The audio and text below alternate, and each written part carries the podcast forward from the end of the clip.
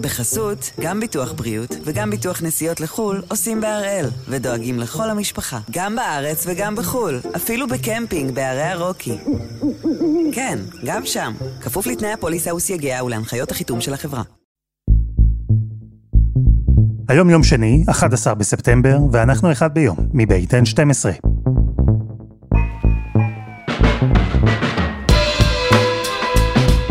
אני אלעד שמחיוף, ואנחנו כאן כדי להבין טוב יותר מה קורה סביבנו, סיפור אחד ביום, בכל יום.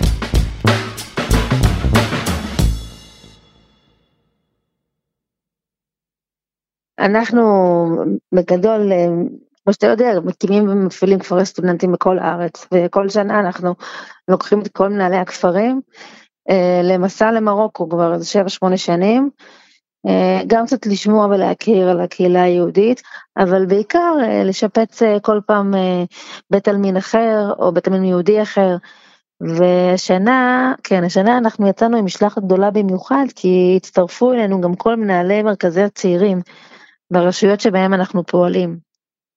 נחמי גניס היא מנכ"לית עמותת איילים, והנסיעות האלה לשיפוץ מוסדות יהודים במרוקו הן לא דבר חדש עבורה, הן לא דבר חדש עבור העמותה. אבל הנסיעה הפעם הייתה אמורה להיות שונה. יצאה משלחת של 50 משתתפים והייתה שם התרגשות גדולה במיוחד. התחלנו את הימים במרקש ובערב שישי פשוט הגענו לבית הכנסת אל-עזמה בעיר העתיקה במלאך. אה, ארוחת ערב התחילה ככה לקראת תשע אחרי תפילה ולימוד שבת וסביב 11, 11 ומשהו בערך שכבר התחלנו להתקפל וחבר'ה כבר התחילו לזוז חזרה לריאד עם לגסטהאוסים אז, אה, אז הרעידת אדמה תפסה אותנו שם.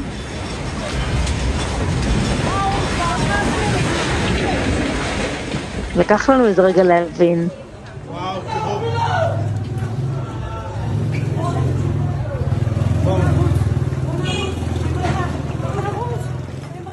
הכל התחיל לזוז, היה מין, אתה יודע, מין רעש כזה עצום של כמו סלעים זזים, כאילו משהו מטורף. או זה כמו הרעש שאתה שומע כשאתה נמצא בסאבווי נגיד, אבל לא היינו בסאבווי, אתה, אתה מסתכל למעלה ואתה אומר כאילו מה זה, מאיפה זה בא. ואתה מנסה להבין מאיפה זה מגיע, ואז כשהתחילו גם הלבני בוץ מהבתים להתנפץ לאדמה, אז זה קצת אה, נתן לנו תחושה של אולי יש פה איזה פיגוע בכלל, יש פה אולי איזה פיצוצים, ולא רק אה, משהו טבעי כזה. ואחרי שהרעידה הסתיימה והאדמה ככה התייצבה, כי ממש הרגשנו שיש גם שקע כזה שנוצר בתוך, ה, בתוך האדמה, לקח זה לא יותר משתי דקות, אבל זה היו שתי דקות ארוכות, ואז פשוט התחילו להיכנס פנימה מין זרם מטורף של כל השכנות, כל הילד, השעה הייתה 11 וחצי בלילה, אתה יודע, זה, זה תפס אנשים במיטות, לא כולם אה, יושבים לשולחן שבת כמונו. והיו שם גם נשים מבוגרות שנפצעו, ממש הגיעו פנימה, כולן מאובקות. יודע, כמו התמונות שאתה רואה אחרי 9-11, כאילו, כאלה. זה, זה פחות או יותר הרפרנס, כן. וילדים שהם פשוט בהיסטריה ובבכי ובזעקות, והם פשוט לא ידעו את נפשם. בית הכנסת הפך ברגע למקום מפלט עבור תושבים מכל האזור. אבל חברי המשלחת שהתעשתו ראשונים הבינו שלמרות הקדושה וההיסטוריה של המקום, הוא נקרא בית הכנסת של המגורשים, הוא נבנה על ידי מגורשי ספרד ב-1492. אז למרות כל אלו, את האירוע הזה בית הכנסת אולי לא ישרוד. אז מאוד מהר התאפסנו. והתחלנו פשוט אה, גם להרגיע את האימהות וגם להרגיע את הילדים ובמקביל גם אתה מבין שאתה חייב לעוף משם כי אתה לא יודע אם לא יהיה גל נוסף עכשיו. וכדי לצאת משם זה עובר לעבור בסמטאות. אה, שאם הם שרדו את הגל הראשון מי יודע אם ישרדו את הגל השני. וזה מה שעשינו. בית הכנסת עדיין עומד. עברו כבר שתי יממות וחברי המשלחת עדיין לא מעכלים את מה שקרה שם. את הקולות, את המראות, וזה לא רק שמדובר במנגנון הדחקה כזה. היו להם שם פשוט עיסוקים דחופים אחרים.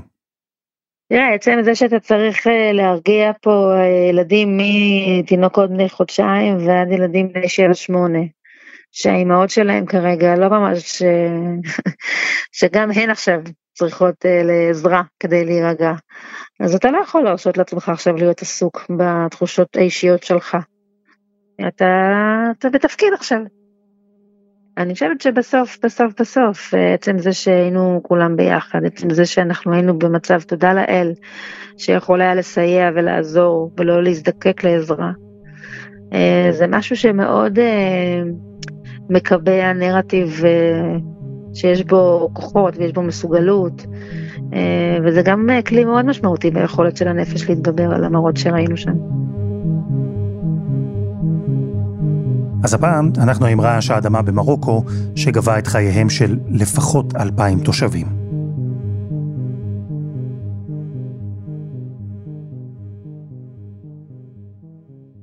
שלום אוהד חיימו. אהלן אלעד. הגעת למרקש בלילה, אחרי רעידת האדמה. שים אותי איתך באוטו, תספר לי איך נראתה הדרך לשם. אתה לא רואה יותר מדי בלילה, חושך, העיר, אגב, העיר החדשה לא נפגעה בכלל, ואנחנו באמת הסתובבנו, חיפשנו מלון בעיר החדשה, לא ראינו שום שרידים לשום דבר. Uh, ההלם הגדול הגיע בבוקר, כשנכנסנו פנימה לתוך העיר העתיקה. לתוך המלח, מלח זו אותה שכונה uh, עתיקה, שכונת היהודים כאן במרקש, ואנחנו מדברים על uh, מקום, עיר עתיקה, שמאכלסת עשרות אלפי בני אדם, מרביתם מרקע סוציו-אקונומי מאוד נמוך, כלומר שכונה של עניים. חלק גדול מהבתים כאן בנויים ממש מטיט. אתם רואים את הלבנים, את הטיט, את הבנייה העתיקה, הישנה, הכל כך לא אה, עמידה כמובן לרעידות אדמה. ומרגע שאתה נכנס פנימה לתוך העיר העתיקה, אתה מתחיל לראות באמת את התוצאות של ההרס. دارك هان؟ اي نعم ما كاين ندخل والو تهربت ما كاين ندخل فيش دار؟ والو فيش مجال تفوت جوا؟ والو ما عندي والو لا دار لا والو ولادي دابا مسكين والد الدري صغير هو ناس غير في الطريق ناس غير في الطريق ما كاين فين الناس ولا والو הקטסטרופה בכל מקום, בתים שקרסו, קומות שניות שקרסו למטה, כמובן שיש כאן לא מעט נפגעים, גם הרוגים וגם פצועים, ואתה מסתובב ונכנס פנימה, לתוך הרחובות ולתוך הסמטאות הצרות, סמטאות שבבתים שבנויים כאן כבר מאות שנים, באמת, זאת אומרת, אנחנו מדברים על אחד המקומות הכי יפים, הכי עתיקים, הכי היסטוריים שיש לעיר הזו ואולי גם למדינה בכלל להציע, וחלק ממנו לפחות הופך להיות איי חורבות. רואים אנשים ישנים בחוץ, בכיכרות, מאות ואלפי בני אדם, שגם אם בבתים שלהם לא קרסו, החשש הגדול הוא כמובן מפני רעידה נוספת, אה, ורואים אותם די, די מופקרים לגורלם, או די ככה מנסים להתמודד באמת עם הקושי הגדול אה, שנפל עליהם. תמונות לא פשוטות, אני חייב לומר, תמונות בהחלט לא פשוטות. יצא לך לדבר שם עם אנשים, אני מניח. יצא לדבר עם המונים, כמובן, הם מאוד פתוחים, הם מאוד רוצים לדבר, הם מאוד רוצים להשמיע את הקול שלהם. אה, אפילו, אתה יודע, ככה סוג של אה, זעקות לעזרה. קודם כל, הנחת העבודה היא שהכל אה, מאלוהים. וכל משפט שני זה אלחמדולילה על כל דבר, גם אלו שבתיהם נהרסו וגם כאלו שלא. מודים לאל הטוב על העובדה שבסופו של דבר הם הצליחו לשרוד. אבל כן, אנחנו שומעים כאן מצוקה אמיתית. יש גם מי שקצת משמיע ביקורת, ביקורת על הבלגן, על האנדרנמוסיה המוחלטת שאנחנו רואים כאן. על העובדה שאף אחד בעצם לא מסייע מצד, מצד המדינה, שאף אחד לא מושיט יד, שאף אחד לא מציע למשל לגור וללון במקומות חלופיים אה, אחרים, ובסופו של דבר האנשים האלה נאלצים באמת למצוא את עצמם אה, שוכבים וישנים אה, ברחוב. אז גם ביקורת כזו שמענו, לא מול מצלמה כמובן, אבל בהחלט יש פה נכונות אמיתית של אותם אנשים לדבר ולשתף ולהשמיע באמת את הקול שלהם. אבל מעניינת אותי בדיוק הביקורת, זו שאמרת שנאמרה לך לא למצלמה. יש במרוקו ממשלה, יש ראש ממשלה, אבל בסוף הסמכות הביצועית העליונה היא של המלך. זו לא דמוקרטיה כמו שאנחנו מכירים אותה. אתה חושב שאסון גדול כזה יכול לערער משהו ברמת המשטר? אז קודם כל, כל מי שאני דיברתי איתו, ודיברנו עם הרבה אנשים שהגענו לכאן, כל מי שמזכיר את המלך מדבר עליו עדיין באותה אהבה מהולה בהערצה, ביקורת מן הסוג הזה על המלך אגב, אתה לא, לא, לא, אתה לא שומע. אנחנו ראינו למשל קבוצה של עשרות אנשים אה, שממש התקוטטו רבו עם אה, נציגי שלטון שהגיעו לכאן כדי לבדוק באמת את הנזקים. כלומר, יש איזה מרמור מסוים, לפחות מה שאני ראיתי ושמעתי כאן באוזניי. יש מרמור בהחלט מסוים כלפי הממסד. אבל אני מניח שזה כלפי הממסד, נקרא לזה, בהיררכיה הנמוך יותר. ממסד העירוני, אולי ממשלה, אבל בטח ובטח, אה, הספק גדול אם זה יגיע באמת למחוזות של אה, כעס על המלך או על אה, מוסד המלוכה או משהו מסוג.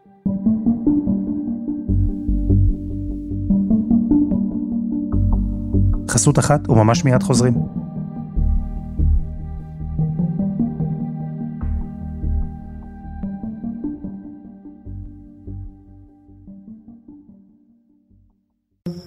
בחסות, גם ביטוח בריאות וגם ביטוח נסיעות לחו"ל עושים בהראל, ודואגים לכל המשפחה, גם בארץ וגם בחו"ל, אפילו בקמפינג בערי הרוקי.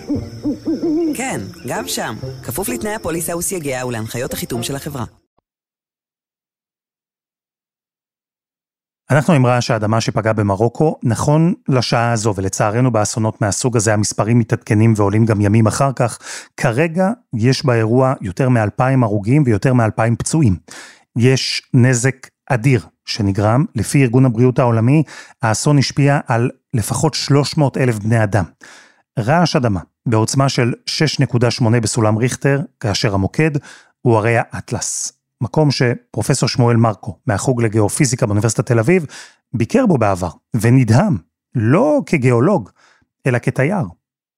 הרים יפהפיים, עם סלעים עתיקים והמון מאובנים יפהפיים, מקום באמת אה, מקסים גם לטיולים ברגל וגם אפילו אה, נסיעות. כפרים שנשארו כאילו הקפיאו אותם לפני מאות שנים, מקום יפהפה, אנשים סופר לבביים, באמת כל מקום שהגענו לא מעניין אותם מאיפה אתה. הגעת, אתה אורח, בעיקר כששמעו שאנחנו מישראל, אז בכלל התחממו עוד יותר. ובכל זאת, היה לו שם עניין לא רק בנופים הפסטורליים. אני לא יודע אם יצא לכם לטייל עם חוקי רעידות אדמה, המקצוע מלווה אותם גם כשהם בחופש, בעיקר כשהחופשה היא במקום כמו הרי האטלס, מקום עם היסטוריה של רעידות אדמה.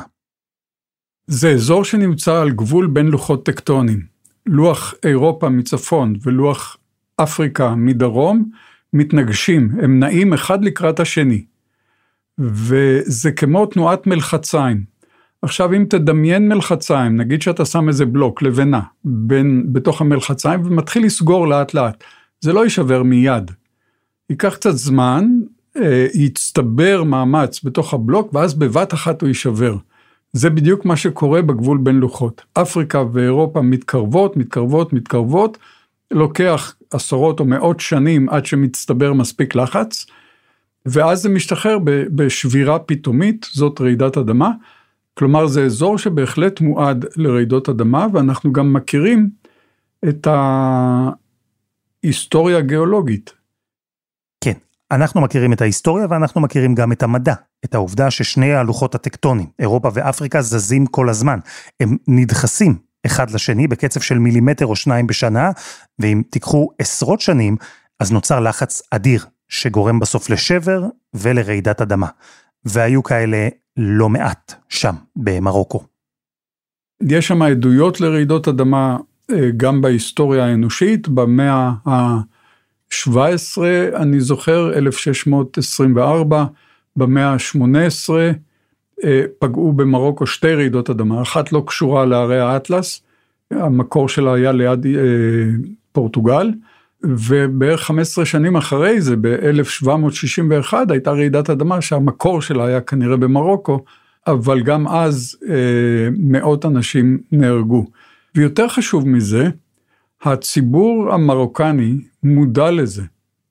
כלומר, כשהייתי שם, דיברתי עם אנשים, אתה יודע, אתה מתיישב, פוגש אנשים, שואלים מה אתה עושה, אני אומר שאני גיאולוג, חוקר רעידות אדמה, כל אחד היה לו סיפור, או שהוא שמע, או שהוא חווה איזה, המבוגרים חוו בעצמם את הרעידה של 1960, ואחרים חוו דרך סיפורים של סבא, של סבתא, של אה, אנשים מבוגרים שהם הכירו, החוויות של רעידות אדמה אה, בהחלט חיות שמה. והציבור די מודע לזה. בגלל ההיסטוריה הזו, וההבנה שרעידת אדמה חזקה נוספת היא רק עניין של זמן, ב-2011 יזמו במרוקו תוכנית לחיזוק מבנים וקבעו תקינה מתקדמת ובטוחה יותר. שמענו מכם, או הנזקים וההרוגים הם כולם מהעיר העתיקה ומהכפרים. בחלק החדש של העיר, רעש האדמה לא ניכר כמעט. אין ספק שחיים של המוני אנשים ניצלו בזכות הידע, ההנדסה החדישה, הבנייה המחוזקת. אפשר גם לראות את זה כשמשווים את מרוקו של היום, עם רעש אדמה בעוצמה 6.8, למרוקו של לפני 60 שנה. הרעידה שהייתה לפני, ב-1960 במרוקו, שפגעה בעיקר באגדיר, היא מכונה רעידת אגדיר, נהרגו בה כ-15 אלף איש. The stricken town of Agadir, shattered by the most terrible earthquake ever known in Morocco. היא הייתה חלשה פי עשר מהרעידה הזאת. הרעידה הזאת קרתה באזור הררי, המוקד היה באזור הררי, והנפגעים הרבים היו במרקש, בערך 80 קילומטר משם. הסיבה היא שמרקש בנויה בעמק עם מילוי של סחף, וגיאולוגיה כזאת גורמת להגברה של הוויברציות. כלומר, באגדיר גם הרעידה הייתה קרובה, גם המוקד היה קרוב, גם הרעידה חלשה פי עשר, והנפגעים, אה, הייתי אומר, כמעט פי עשר אה, למרות זה. אה, אפשר להביא גם דוגמאות מקליפורניה של רעידות דומות עם מעט מאוד נפגעים, ברעידות הרבה יותר חזקות. כלומר, בסופו של דבר, אם רעידה כזאת, בעוצמה הזאת הייתה קורית במקום עם מוכנות לרעידות אדמה, הנפגעים היו הרבה הרבה, אה, מספרם היה פחות. מרקש היא עיר שבנויה בעמק, ועמקים, מתברר, הם אזורים שהגיאולוגים מכירים היטב כאזורים בעייתיים. יש שכבה שהחוקרים קוראים לה מילוי גיאולוגי, ובעמקים האלה המילוי חלש, הוא פחות יציב בהשוואה למילוי שנמצא בהרים. העמק הוא יצירה של אגם קדום שכבר לא קיים, או של סלעים רכים שהיו שייכים פעם להר. הסיכון לרעידות חזקות בסוג כזה של מילוי גיאולוגי הוא גבוה יותר. וזה נכון במרקש, כמו שזה נכון בלא מעט עמקים שנמצאים בישראל. יש לנו יישובים כמו עפולה, שחלקה בנויה בעמק וחלקה בנויה על המדרונות של גבעת המורה, באותה רעידת אדמה. מה שבנוי על גבעת המורה, על סלע, בעיקר יש שם גיר ובזלת, אז אה, מה שבנוי על סלע יחזיק מעמד, בעוד מה שבנוי בעמק אה, יחווה ויברציות הרבה יותר חזקות, מאותה רעידה. ירושלים למשל בנויה על סלע, על, על אה, סלע מוצק. בדרך כלל הוויברציות שם יהיו חלשות יותר מאשר במקום כמו יריחו שבנויה על מילוי של בקעת הירדן. אז אפשר לשאול, אם אנחנו יודעים כל כך הרבה על רעידות אדמה, איך הן נגרמות, באיזה קצב נעים הלוחות הטקטונים, מה המקומות המועדים לפורענות, איזה סוג של מילוי עמיד יותר בפני רעשי אדמה, אז ההיגיון אומר שאפשר יהיה גם לחזות מראש איפה ומתי רעידות אדמה יפגעו, אלא שזה לא ממש עובד ככה. יש תופעות טבע, שפע של תופעות טבע, שאנחנו יודעים שהם יתקיימו בביטחון מלא, אין, אין לנו ספק. אני יכול לתת דוגמה ממזג אוויר. עכשיו קיץ, אין לנו ספק שבחורף ירדו גשמים. נכון? זה 100 אחוז, זה ניבוי של 100 אחוז. מתי ירד הגשם הראשון? פה אתה כבר אה, צריך אה, לסגת לסטטיסטיקה, אתה אומר אוקטובר, אבל זה אולי סוף ספטמבר, או אולי אה, נובמבר היו שנים שהתחיל הגשמים. אז אותה אי ודאות יש לנו גם לגבי רעידות אדמה. הנקודה היא כזאת, אחר, מכיוון שקרום כדור הארץ נשבר, מיד אחרי הרעידה אתה לא יכול לשבור אותו שוב, הוא כבר שבור. לוקחים פרקי זמן ארוכים של מאות שנים, או עשרות שנים לפחות, עד שהוא מתאחה מחדש ויכול לייצר עוד רעידת אדמה. אבל אחרי שהוא נדבק מחדש, אין לו אותן תכונות כמו של הקרום המקורי, כי זה כבר קרום שבור מודבק. ולכן אחרי כל רעידת אדמה, גם אחרי הרעידה המאה, התנאים שונים מהרעידה המאה ואחד. ולכן כל פעם נוצר מצב חדש, ומהסיבה הזאת אנחנו לא יכולים לחזות בדיוק את המצב ברעידה הבאה, וזה אה, גם חלק מהתצפיות שלנו. אנחנו רואים שרעידות אדמה לא מופיעות בצורה סדורה. זה לא עובד כמו שעון, יחד עם זאת, כמו שאמרת, אנחנו יכולים להגיד סבירות מסוימת. אז כן, פסימי משהו, ועדיין, יש דברים שאפשר לעשות, יש צעדים שאפשר לנקוט בהם גם בהתראה קצרה. החדשות הטובות, מהבחינה הזאת, אנחנו, ברגע שהרעידה כבר התחילה, אנחנו יכולים היום אה, לנבא האם הגלים הראשונים שהיא משחררת, שהם חלשים ולא הרסניים, מנבאים את זה שבעקבותיהם תבוא סדרה של גלים הרסניים. ואם כן, אז יש לנו כמה שניות להיערך לעשות כמה פעולות אוטומטיות, למשל, לסגור ברזי גז, שלא יהיו שרפות, לנתק כבלי מתח גבוה, להביא חומרים מסוכנים למקום בטוח, לעצור רכבת שלא תרד מהפסים. אה, המון פעולות רק אוטומטיות. אם יגידו לך שעוד שבע שניות תראה רעידת אדמה, הדבר הראשון שתעשה זה תגרד בראש ותחשוב האם זה אמיתי. אה, אז יש המון פעולות אוטומטיות שאפשר לעשות למזער את הנזקים. זה לא מונע, זה לא אה, מכין את כלל הציבור, אבל זה בהחלט יכול למנוע הרבה נזקים. אז נסגור מעגל. כי דיברנו כאן בעבר על המוכנות או על חוסר המוכנות של ישראל לרעידת אדמה חזקה, שלפי כל המומחים ולפי התיעוד ההיסטורי, הרי מתישהו תגיע. ואגב, מערכת הגנה כזו, כזו שעושה סדרה של פעולות אוטומטיות ויכולה נניח לעצור רכבת, מערכת כזו כבר מוקמת בישראל. אבל רעידת האדמה במרוקו מעלה בכל זאת שאלה מעט יותר מדויקת גם לגבינו. העיר העתיקה שם הרי, היא נהרסה, שמענו על המקומות הקדושים, וכאלה יש בשפע בישראל. ובזמן שבנייני מגורים יכולים לעבור חיזוק ותמ"א, מה עושים עם מבנים בני מאות ואלפי שנים, שאותם אי אפשר לחזק תמורת מרפסת וחנייה? אתה מצביע על בעיה מאוד מאוד אה, משמעותית. א', נלך מהסוף, אפשר לעשות. אה, אנחנו יודעים היום אה, לקדוח אה, חורים ב- ולהצמיד אה, אבנים מסוטטות עם ברגים, עם... אה, לעשות את זה בצורה נסתרת, ש, שלא תפגע ב, במראה של המבנה ההיסטורי, אז יש דרכים לעשות את זה. הבעיה שהן יקרות, הן דורשות המון עבודת תכנון, זה לגמרי לא פשוט להבין מה הסיכון במבנה עתיק. אנחנו עוד לא יודעים לאפיין את כל האתרים בכל הארץ. אה, לוקח למשל עבודת דוקטורט אה, של 4-5 שנים לאפיין איזה 3-4 מבנים. ויש לנו בארץ עשרות אם לא מאות מבנים שהיה שווה אה, לשמר אותם. אז שימור של, של מורשת ארכיאולוגית, היסטורית, זה בהחלט באג'נדה. גם באג'נדה המחקרית וגם רשות העתיקות ובמקומות שהעתיקות נמצאות בתוך אה, גן לאומי. אה, בהחלט מודעים לזה ואני מכיר את האנשים, אבל יש כל כך הרבה אתרים שהעבודה תספק אה, קריירות שלמות ולא נסיים.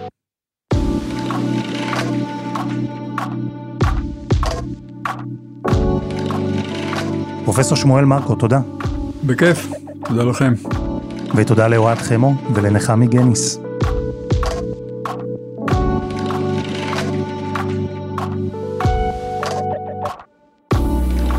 וזה היה אחד ביום של N12. אנחנו מחכים לכם בפייסבוק, חפשו אחד ביום, פודקאסט היומי. העורך שלנו הוא רום אטיק, תחקיר והפקה, עדי חצרוני, דני נודלמן, רוני ארני ושירה הראל, על הסאונד יאיר בשן שגם יצר את מוזיקת הפתיחה שלנו, אני אלעד שמחיוף, אנחנו נהיה כאן גם מחר.